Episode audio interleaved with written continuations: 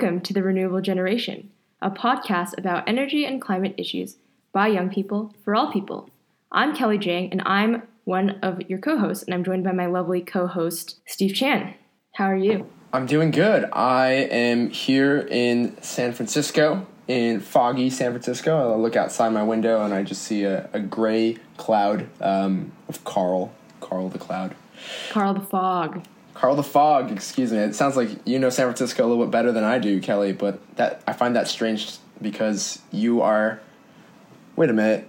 That's not by the look of those trees outside your window, that's not Seattle, is it? Where are you at? Yeah, you're right. I'm not in Seattle. I'm in Bend, Oregon right now. So I'm here um, with some friends.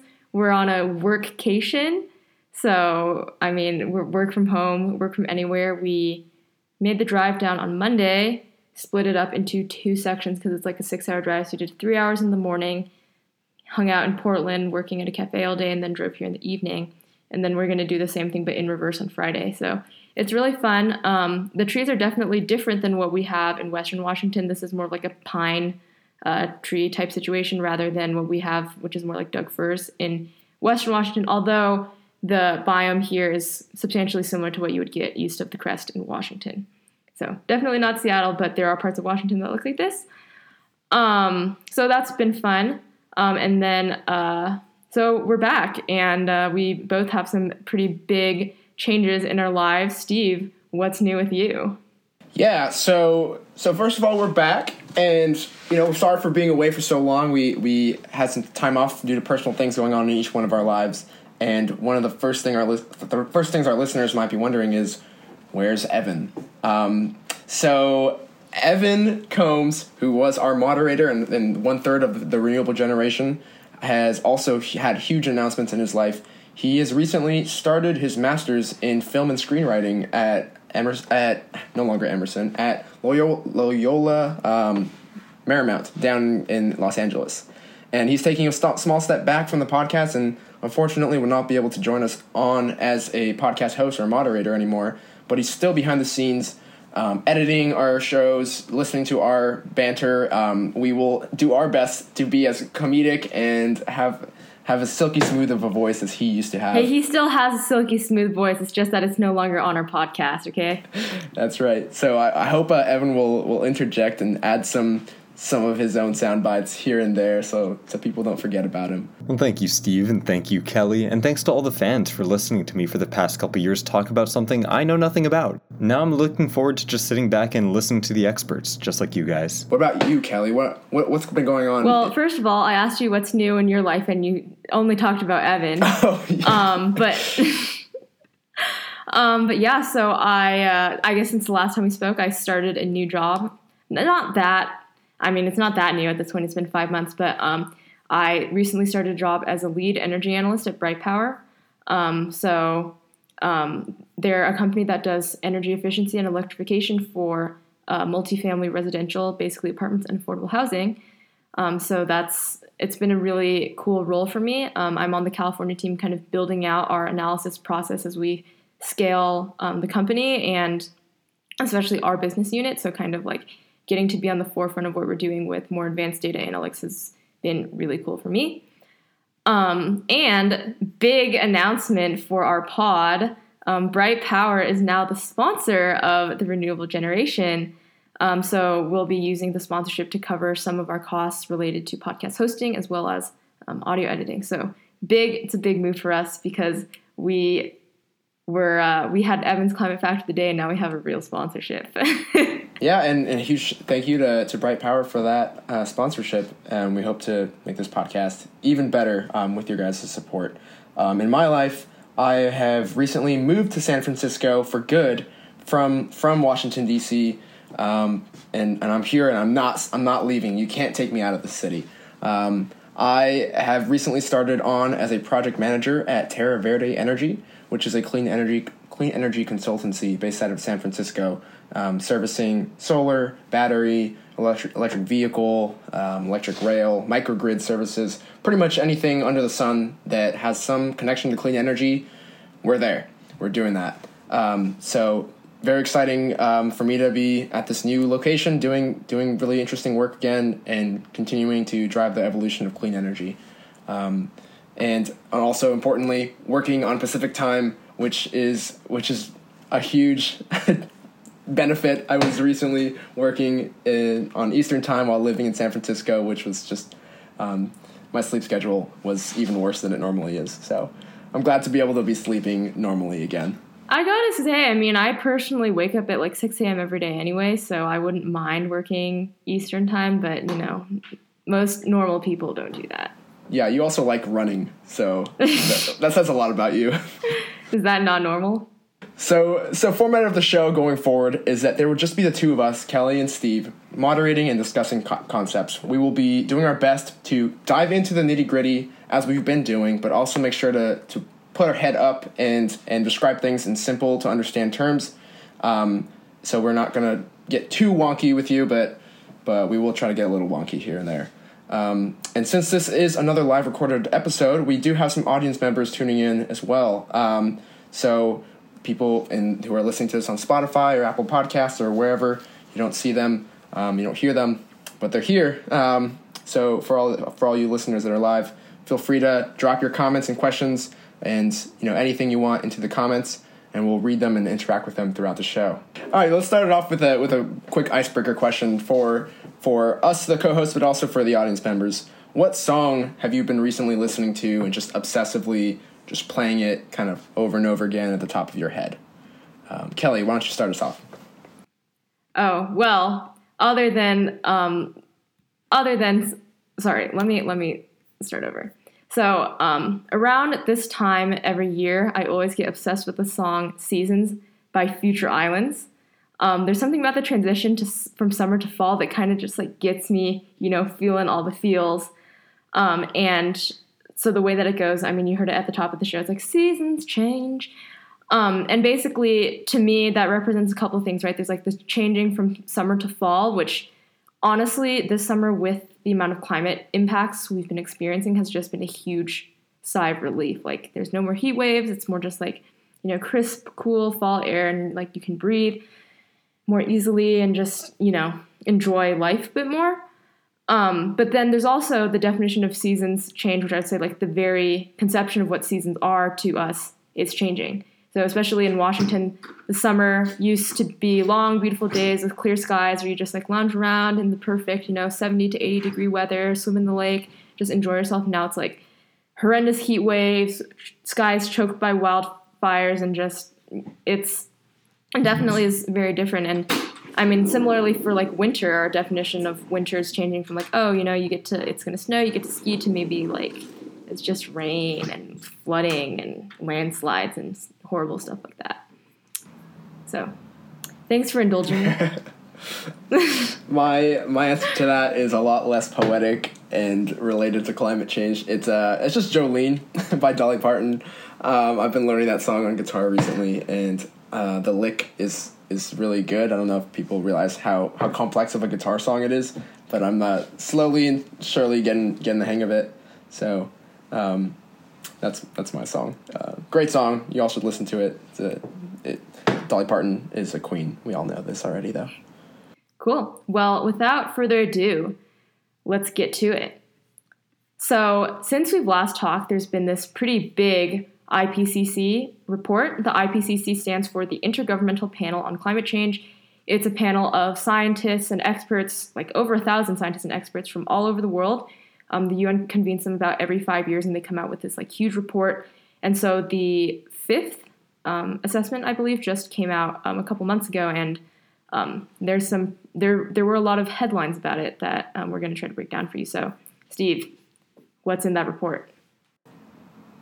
Yeah. Um, so as the so again, so the IPCC report is is not the first um, that's been released. The the previous one was actually released in 2018, and three years later, uh, here we are. The science has been updated. Um, all of the world's best climate scientists have put their heads together and, and continue to to work on this problem.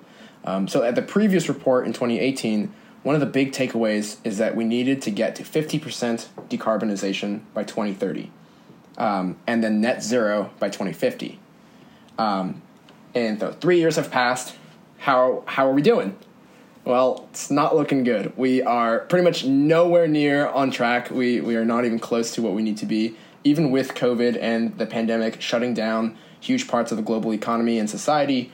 Um, people stopped driving to work. People uh, industries kind of shutting down and buckling. We saw a dip in carbon emissions, which was um, in in a, in a you know double sided sword, kind of cruelly good for the climate, while it was terrible for for the world. Um, but emissions just just rocketed back up, and we are opening up, and it seems we've learned um, nothing during during this great pause. Um, so at this point, we have nine years left. It's 2021. Um, nine years left until 2030. Um, at which point we need to be at 50% 2030. Right. Um, so out, outlook's not looking good. So some of the takeaways from this IPCC report. Number one is that humans are the cause of climate change without a shadow of a doubt. The previous one, there was a small amount of um, of gap of of uh, maybe it's not, maybe it's not. Now it's 100% us. Um, so the science is very clear about this. Um, in case anyone was still holding out. The second one that that really stood out to me was that there is a more than likely situation. There's a 66% chance that we will stabilize global warming to between 1.5 to 4.5 degrees Celsius. And to us Americans, that's about about three degrees to nine degrees Fahrenheit. Um, so 66% chance it will be between those two ranges, and then 33% chance that we will go even beyond 4.5 degrees Celsius. Um, and this is kind of uh, an, an, alarming uh, shift because in the past IPCC report, the, the, temperature ranges we were looking at was 1.5 to 2 degrees Celsius. Now it's changed to 1.5 to 4.5. Um, so, so pretty much means the science has been updated. We haven't been doing what we need to do, and um, the consequences are uh, increased climate damage. Oh, one thing that I would add is that I mean, in the past, I think I, this time what's different is that they modeled a bunch of different policy scenarios, and they kind of, you know, uh, this is kind of maybe a little bit random or relies on a lot of assumptions, but they kind of indicated like what the probability of each one is. So they're like, okay, if we implement like XYZ policies in like these different countries, then what would the climate result be? And based on the result of all that modeling, that's how they got the um, percentage chance of saying like we're going to stay below 1.5 degrees or go above 4.5 degrees. And I think that like I think also one of the big uncertainties is um, climate feedback loops, which we'll get into in a different episode. But this is the idea that let's say like once the ice caps start melting, then um, you know, the water will go down to the bottom of the ice sheet, it'll get slippier, and then it'll just like slide faster. And so, you know, as the climate warms, there's going to be um, natural cycles that get set off that cause the warming to exacerbate even more. So, right, otherwise known as uh, climate tipping points. Um, yeah. Um, so one thing we want to focus on this season of the, the renewable generation is kind of um, changing our lens and our and our expectations going forward. That we will experience climate catastrophe, especially in our lifetime as as young people or people who are going to be living for any number of decades going forward. We will be living in a climate catastrophe, like the the the Earth the Earth's uh, situation and environments is going to get worse, and I think it's irresponsible for us not to acknowledge that reality. Um, we can't just live with our heads in the sands anymore. Um, we need to start planning for the crisis. Um, so another another takeaway from the IPCC report um, was um, so so these things called carbon sinks. These are our natural allies against climate change. Are things like forests, soils, oceans. Um, things that absorb CO two more than they release CO two. Um, and the, this latest report said that they've absorbed 56% of all of CO2, all of the CO2 that humanity has released. Um, so these sinks are now showing signs of saturation, so they are likely to not be as big of a help as they have been in the past.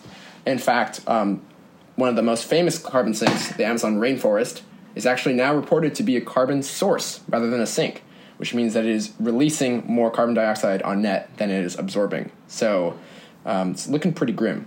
Yeah, and I think this is one thing that is pretty terrifying, like the idea that forests could be a carbon source. And so the reason why the Amazon's now a carbon source is mainly because um, there's so much land that's being, I mean, the land's just being burned down to clear uh, clear the way for agriculture, and that's that's more like human caused. But also, there's a lot of forests, um, particular in particularly in the western U.S. that let's say they were set aside to kind of be carbon sinks um, for offset projects. And this is something where like a company can say like, oh, well, we're protecting these trees, which is preserving this carbon. So that kind of negates the fact that we're emitting carbon emissions as a company. And this is something that's already kind of a moral hazard to begin with. But then the fact that there's been so many wildfires in the western US, a lot of these carbon credit forests have just gone up in literal flames.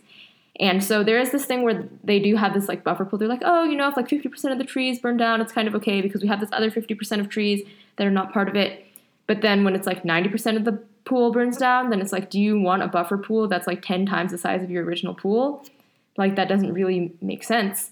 And if you're a company that's kind of relying on that to prove that your emissions are low, you probably should actually try to reduce your emissions instead because um, relying on, I mean, just given the amount of changes that are happening with our natural world, we can't rely on that as necessarily a solution.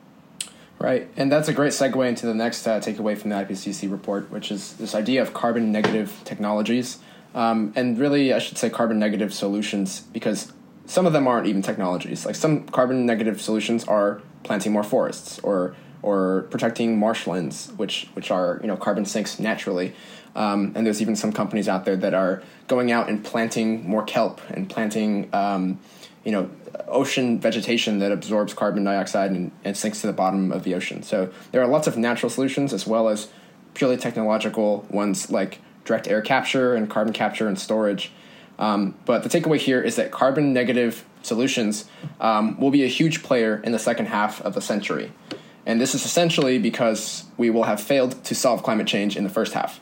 Um, so in 2050 to 2100, um, we will see a huge industry uh, to spring up that essentially sucks down carbon and stores it, or does, or has some use for some useful use for for carbon.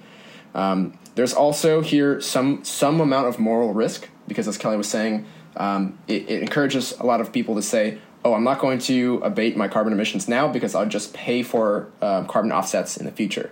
Um, but in a large large sense, these these technologies or these solutions haven't been commercialized yet, or they or or they're they're forests that have been burnt down already. So um, it's kind of it's an easy scapegoat for a lot of people to say, "I'll just do it then." Um, I mean, what we really need to be doing is all of the above. We need to be abating right now, and we also need to be investing in these carbon negative solutions for the future.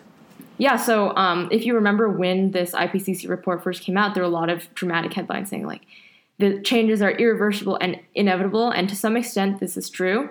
But, you know, one silver lining, which you could believe this or not, but basically, if we actually, everyone in the world collectively gets our collective stuff together, and we decide to um, all like go full steam ahead in decarbonizing our economy, um, it's still technically possible to limit warming to the Paris Agreement's aspirational target of 1.5 degrees Celsius. And at the very least, there's like a substantial probability that we can limit it to 2 degrees Celsius if we um, are all moving in the same direction. But even if we don't get to that point, every 0.1 degree of warming that we limit will still have a huge impact on the amount of natural disasters, heat waves, the severity, and ultimately like the number of people who are displaced or are killed by climate impacts. Um, one really good article I read recently um, in the Atlantic, written by um, climate reporter Robinson Meyer, um, it's basically it's called the summer of climate disaster. So basically, the concept was like, look, like we see climate disaster right now happening all around us.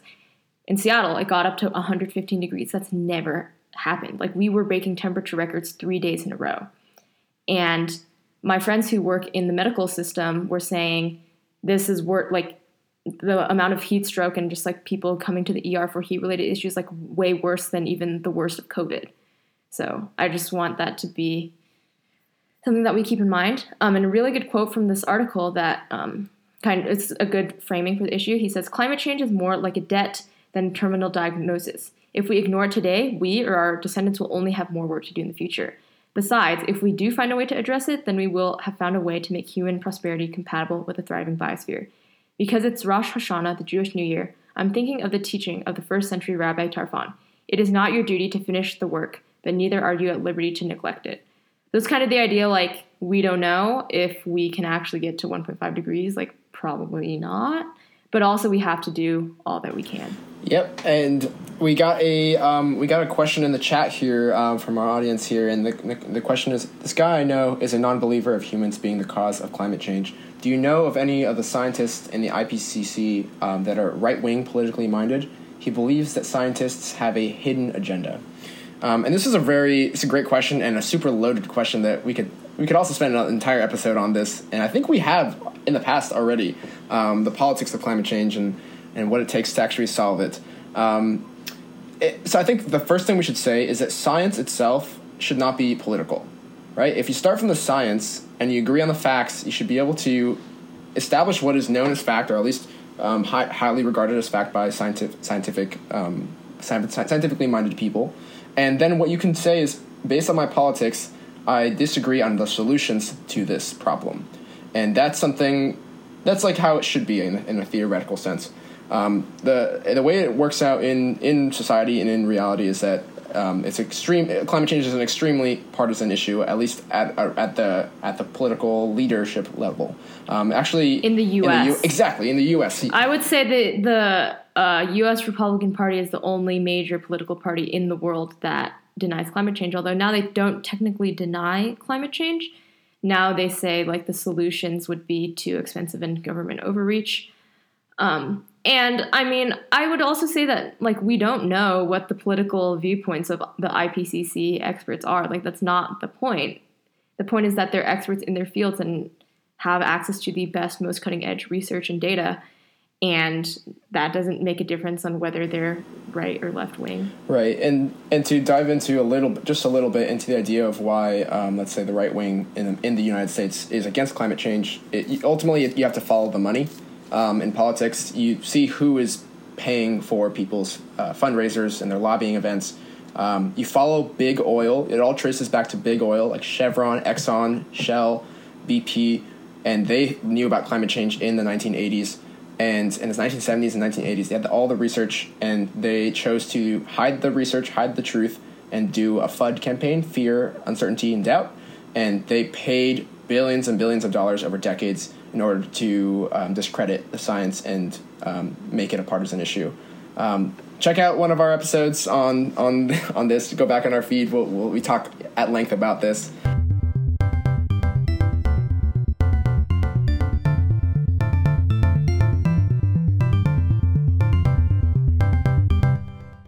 This podcast is brought to you by Bright Power, the premier provider of energy and water management services for real estate owners, investors, and operators. We enhance building performance, simplify building operations, and contribute to a healthier environment inside and out. To learn more, please visit brightpower.com. Also, we're hiring. Want to work for a company that's working to solve climate change by eliminating carbon emissions from buildings? Check out our job openings at brightpower.com slash rear dash hiring or go to brightpower.com and click on the careers page. You don't want to miss it because clearly then you can work with me and that would be awesome. So, so now that we have that sponsorship out of the way, I'd like to we we've talked a bit about the IPCC and the science behind it and what we can expect going forward. And as we said, we're going to this season treat look go, looking forward into the future and, and kind of start to treat this as reality.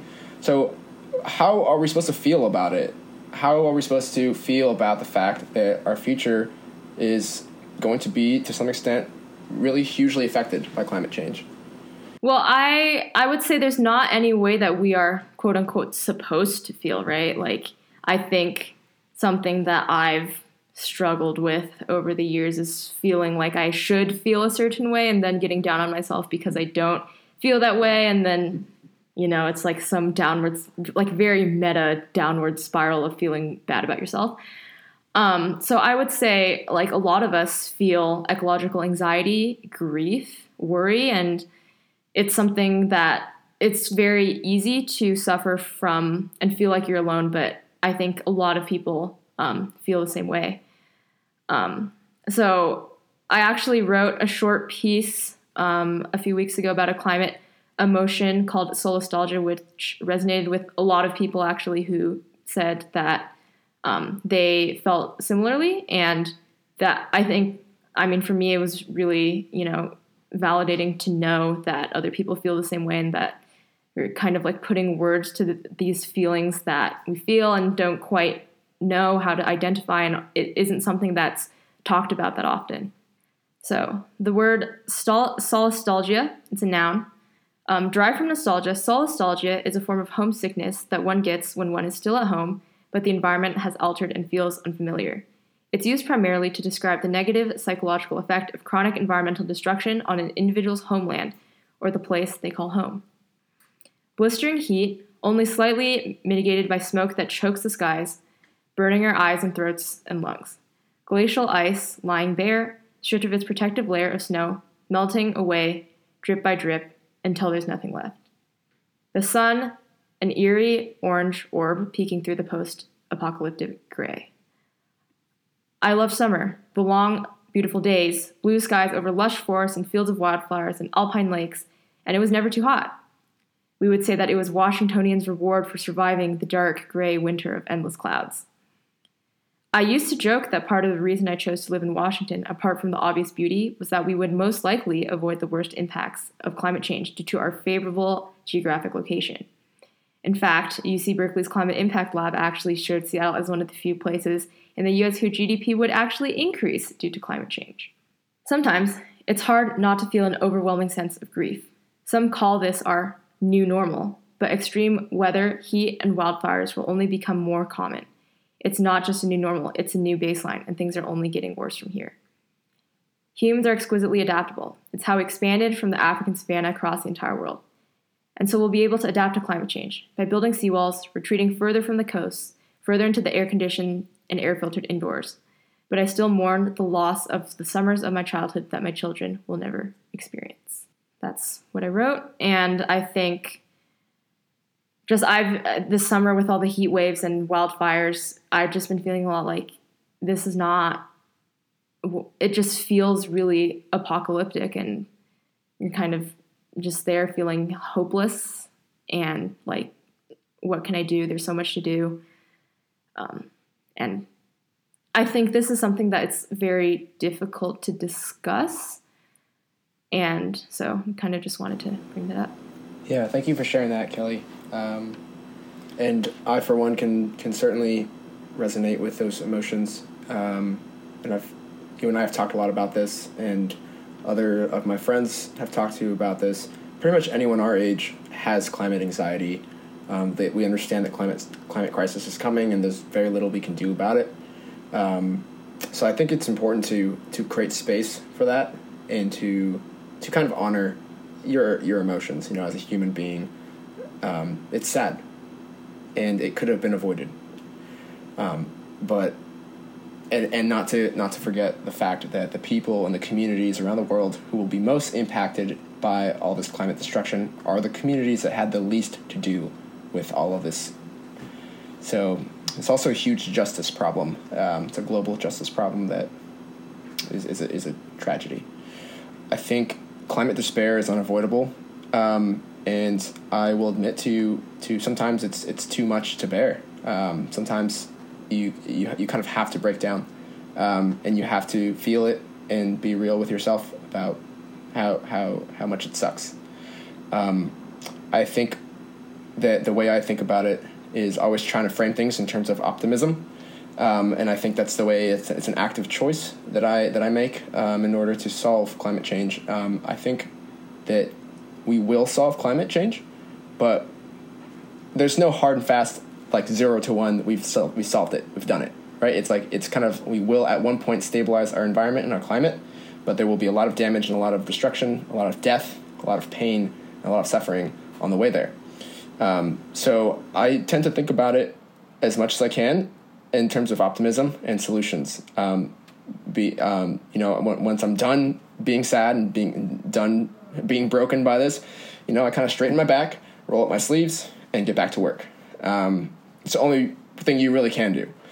Um, so it's, you know, I, I, I do have a certain amount of um, sticking my head in the sand for um, kind of as, as a survival tactic. You know, I don't mean sticking my head in the sand and ignoring all the science, but also I, I don't check the climate science every day, and I just kind of check it every time there's a, a major report out. Uh, and in fact, I, my Twitter feed is, is full of climate scientists that sometimes I have to just ignore them entirely. Um, but I think that the way that I would suggest people to to phrase to, to think about it is there will be a lot of climate despair and a lot of destruction, and you have to acknowledge that. But you still have a choice, and you still every degree matters. So every 0.1 degree matters, as Kelly has said, matters. If we get to two degrees Celsius, 2.5 degrees, you know, 3.2, it's still going to be better than 4.5. It's still going to be better than 5.2. So we we just like we cannot give up hope. Um, and we won't finish the job either. Like the job won't be completed by us, but it's our job to set up future generations so that they can finish the job. Yeah, definitely. And one idea that I also come back to a lot is this idea of radical hope, which is not, it comes from basically like the indigenous um, people who were like, to, you know, victims of genocide, forcibly displaced from their homes. And it's, the hope is not that like, oh, everything will be the same. Like we will be able to continue on in the same way that we were before, but like we can preserve our culture, we can preserve like joy and connections with people we love and find a way to move forward in this world. And um, I think that's something that's like, yeah, things are going to change, but we'll we need to find a way to get through it. And in the meantime, do everything that we can to, um, you know, affect the world that we live in in a way that will um, decrease our impact on the global biosphere. Right, and there's also there are reasons to be optimistic. While while there's a lot of stuff that we need to do and we're not on track. We have turned, you know, green finance, like clean the, the advancement of clean energy and how cheap it's gotten. Those are really big victories, and I think we should celebrate them. We should take a second and realize like how far we have come. Um, if our, at least technologically and financially, even if our political systems need to catch up. Um, and and you know there there are reasons to celebrate. Um, and speaking of finance, I also think that another strategy is to look at your own personal finance and your own personal strategy for how you're going to navigate these next couple decades. Like, what what do you think, Kelly? Like, what what are some things that people can do for their own lives? Um. Well, I think like one thing that I would say is you could eat less meat. That's part of my green spiel. Um, I mean, these are like typical actions that like like in terms of personal actions, right? Like we know what we need to do. It's like you know use less carbon intensive means of transportation, eat less meat. Um, and that's pretty much like the extent of what you can do in your personal life.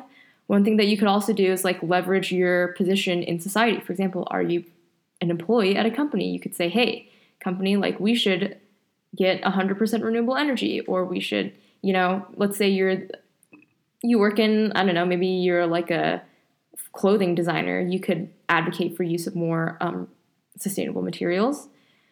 Um, and so there's a way to incorporate sustainability, the sustainability mindset into whatever you do. You could get involved in your local city's climate action plan, which I have a little bit.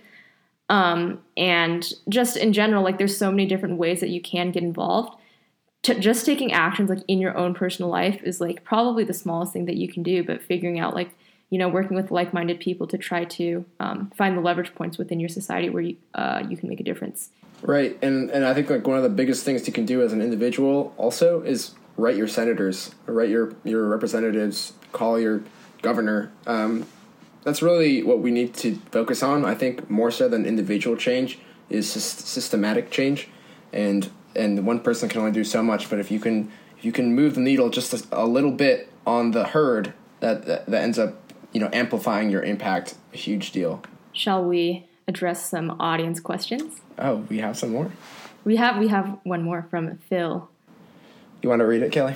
Yeah. And by the way, if anyone has any questions, please feel free to drop them in the chat. So Phil Gomez says the climate crisis is a global crisis. How can industrialized and developed nations be motivated to assist developing nations in preserving natural environments and reducing carbon emitting industries? Many of us have heard the argument that Europe and the US had no regard for the environment when they were developing, so why should poor and highly populated countries limit their growth and earning opportunity at this time?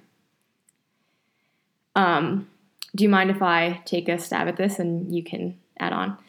So I would say the idea that you need to burn fossil fuels as a mean of as a means of providing energy for your country's growth is honestly pretty outdated.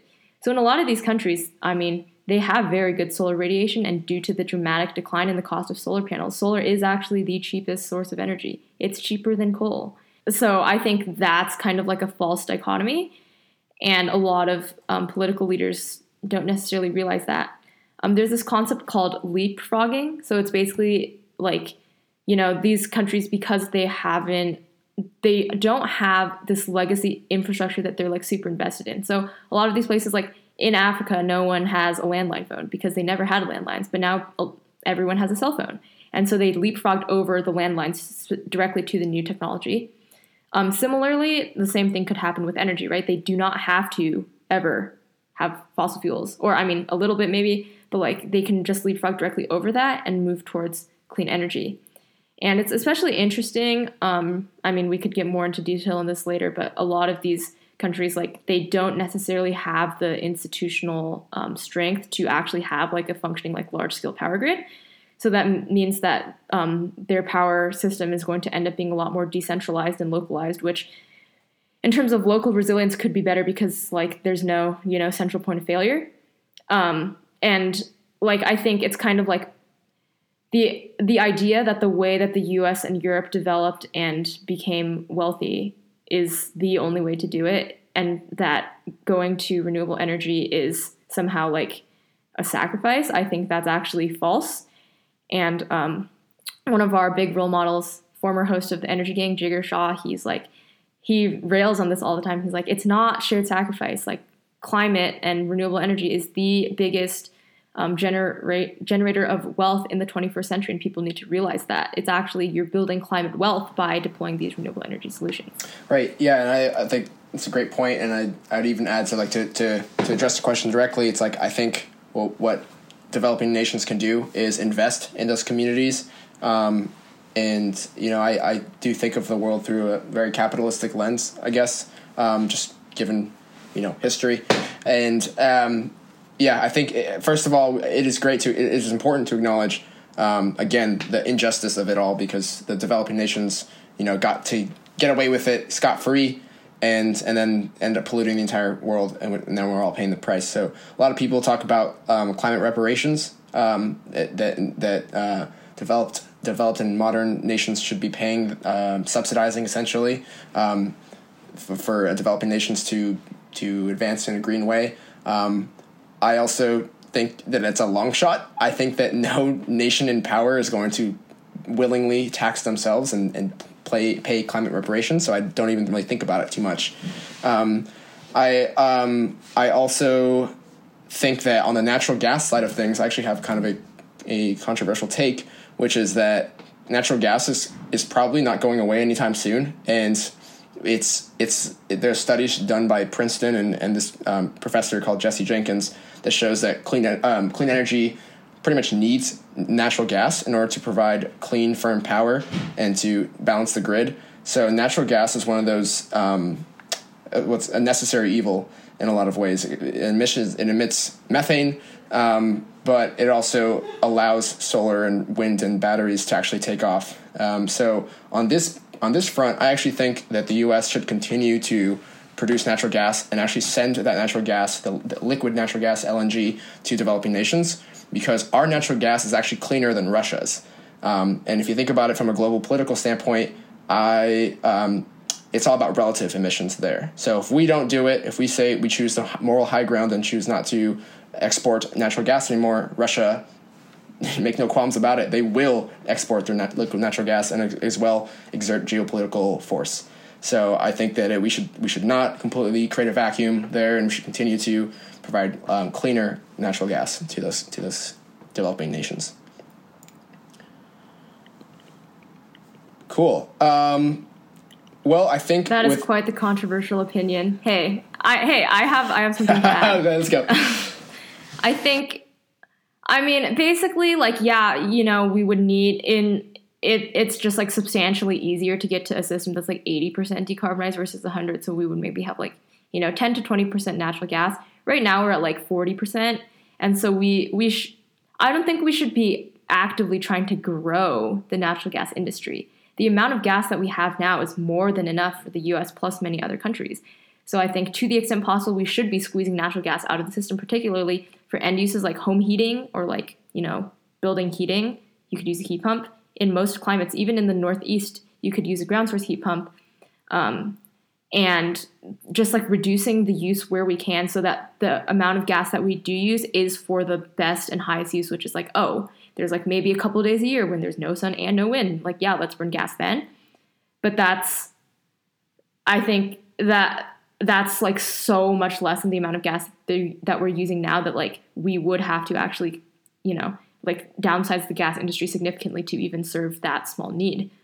And so that's just my personal take. I I would say like yeah, maybe it's necessary, but like the size of the gas industry as it exists now is not super necessary. And like it would be much more helpful to also be more focused on exporting clean energy technologies, solar plus storage, um, you know, like smart grid technologies where you can like modulate your load based on like grid conditions and stuff like that.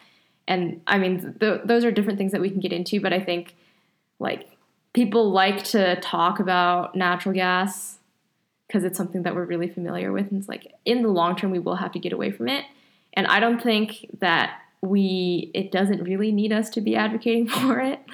Um, so that's just my personal opinion. And I think we will now move to the last so segment it's, of our it's show. now time for the section whose political co-sponsor wore a dramatic and controversial tax the rich dress at the Met Gala, the Met Gala fundraiser this this past Monday. That's the Green News spiel. This is the section of, of the show where we, we add one last bit of information, one last bit of green education t- tidbit um, to wrap it all up. And uh, Kelly, uh, what, what's your Green News spiel this week? So I actually have two. The first one is um, what I mentioned earlier. There was an article in The Guardian earlier um, this week that said meat, by which they mean ag- animal agriculture, accounts for nearly 60% of all greenhouse gases from food production, according to a landmark study. So that's a lot. That's like almost two thirds of all emissions come from animal agriculture. And I mean, they were basically saying, like, this is honestly on the high end of what we expected. So if you care about the climate, you should probably eat less meat. Um, but we already knew that. Um, and another green news spiel, not this is not really news per se, it's more of a book recommendation, but I've been reading this book called The Ministry for the Future by Kim Stanley Robinson.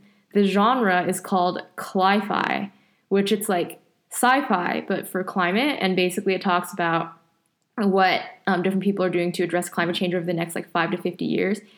Um, not this won't be too much of a spoiler because it's like just the very beginning, but basically there's like a huge, like terrible heat wave in India, and then they decide to unilaterally engage in geoengineering to spray sulfates into the stratosphere to try to reduce, um, you know, like global warming. And so, it, like, that's the kind of spiciness that happens in like the first 50 pages, and it's like a 500 page book.